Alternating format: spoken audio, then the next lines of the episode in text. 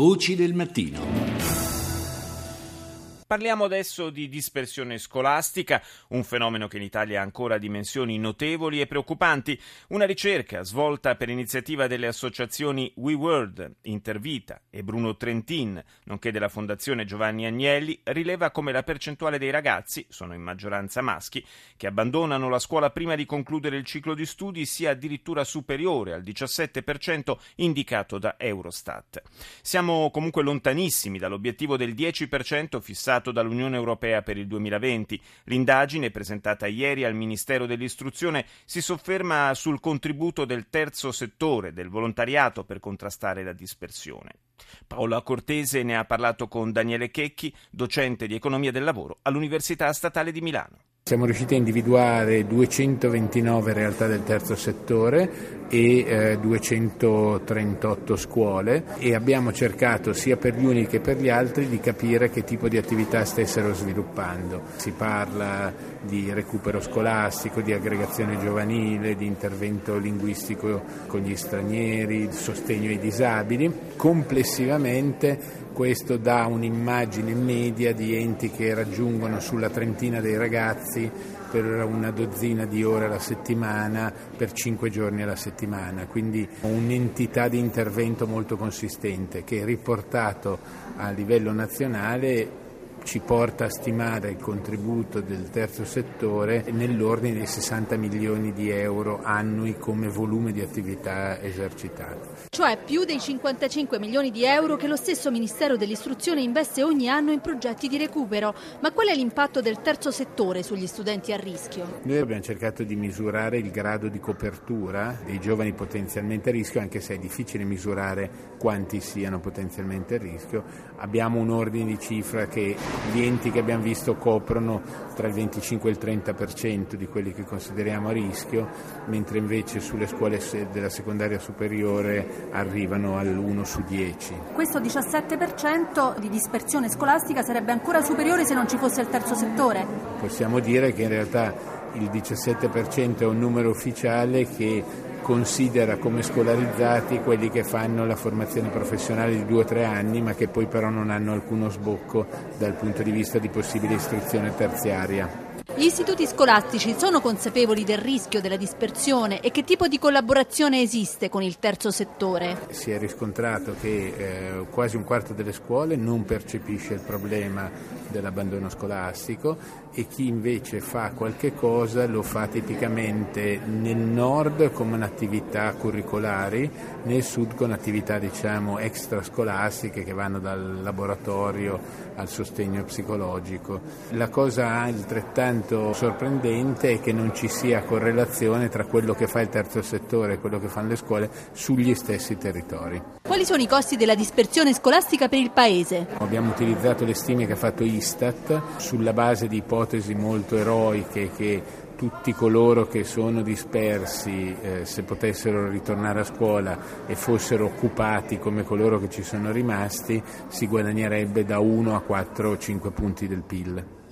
Buongiorno a Marco Rossidoria, maestro di strada ed ex sottosegretario all'istruzione.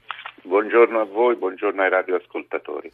Una situazione, possiamo dire, eh, che, che, lascia un po' sgomenti, quella della dispersione scolastica. Per essere un paese europeo, un paese eh, economicamente sviluppato ed avanzato, siamo davvero eh, molto lontani da obiettivi accettabili. È vero che siamo tra virgolette in buona compagnia perché insomma non è che tutti in Europa siano degli esempi virtuosi da questo punto di vista ma ci sono paesi come Francia e Germania che sono già sotto l'obiettivo del 10% fissato dall'Unione Europea. Da noi eh, leggevo alcuni dati al di là della media del, nazionale del 17% ci sono eh, dei picchi record ad esempio in Sardegna e in Sicilia oltre il 25% un quarto degli studenti i picchi si trovano nel mezzogiorno, nelle aree povere del mezzogiorno e nelle zone metropolitane però anche del centro-nord.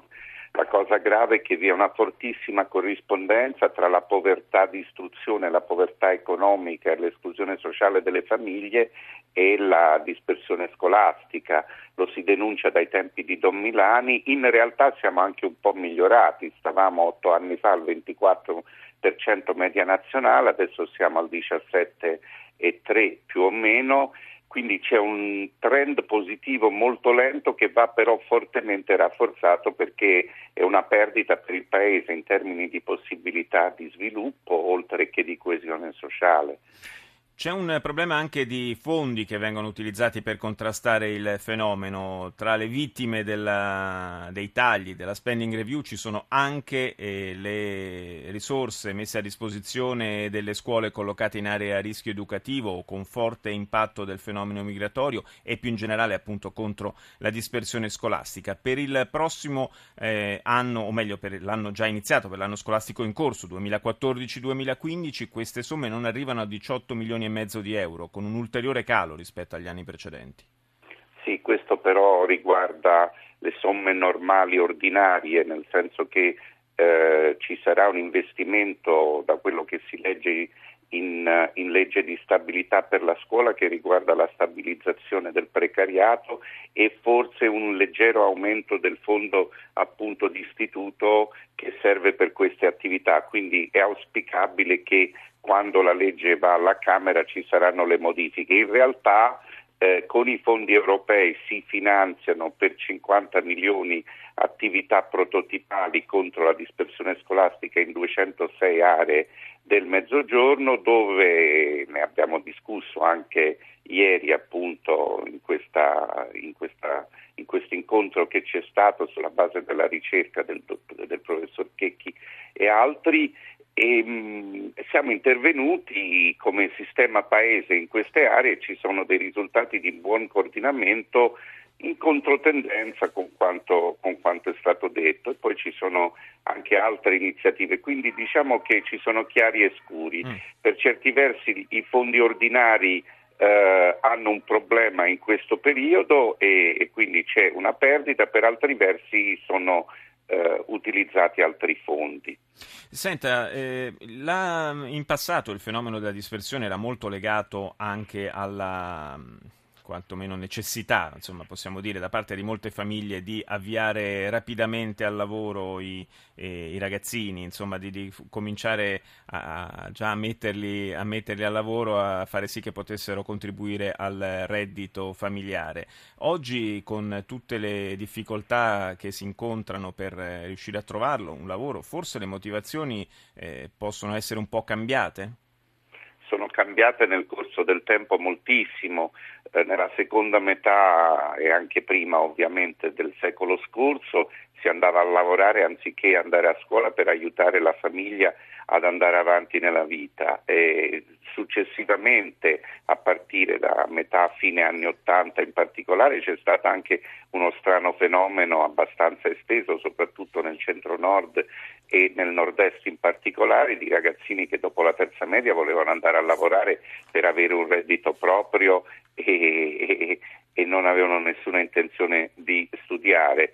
Poi dopo la crisi effettivamente eh, diventano net. Il problema di net vuol dire che non hanno né un'occupazione né stanno sì. studiando.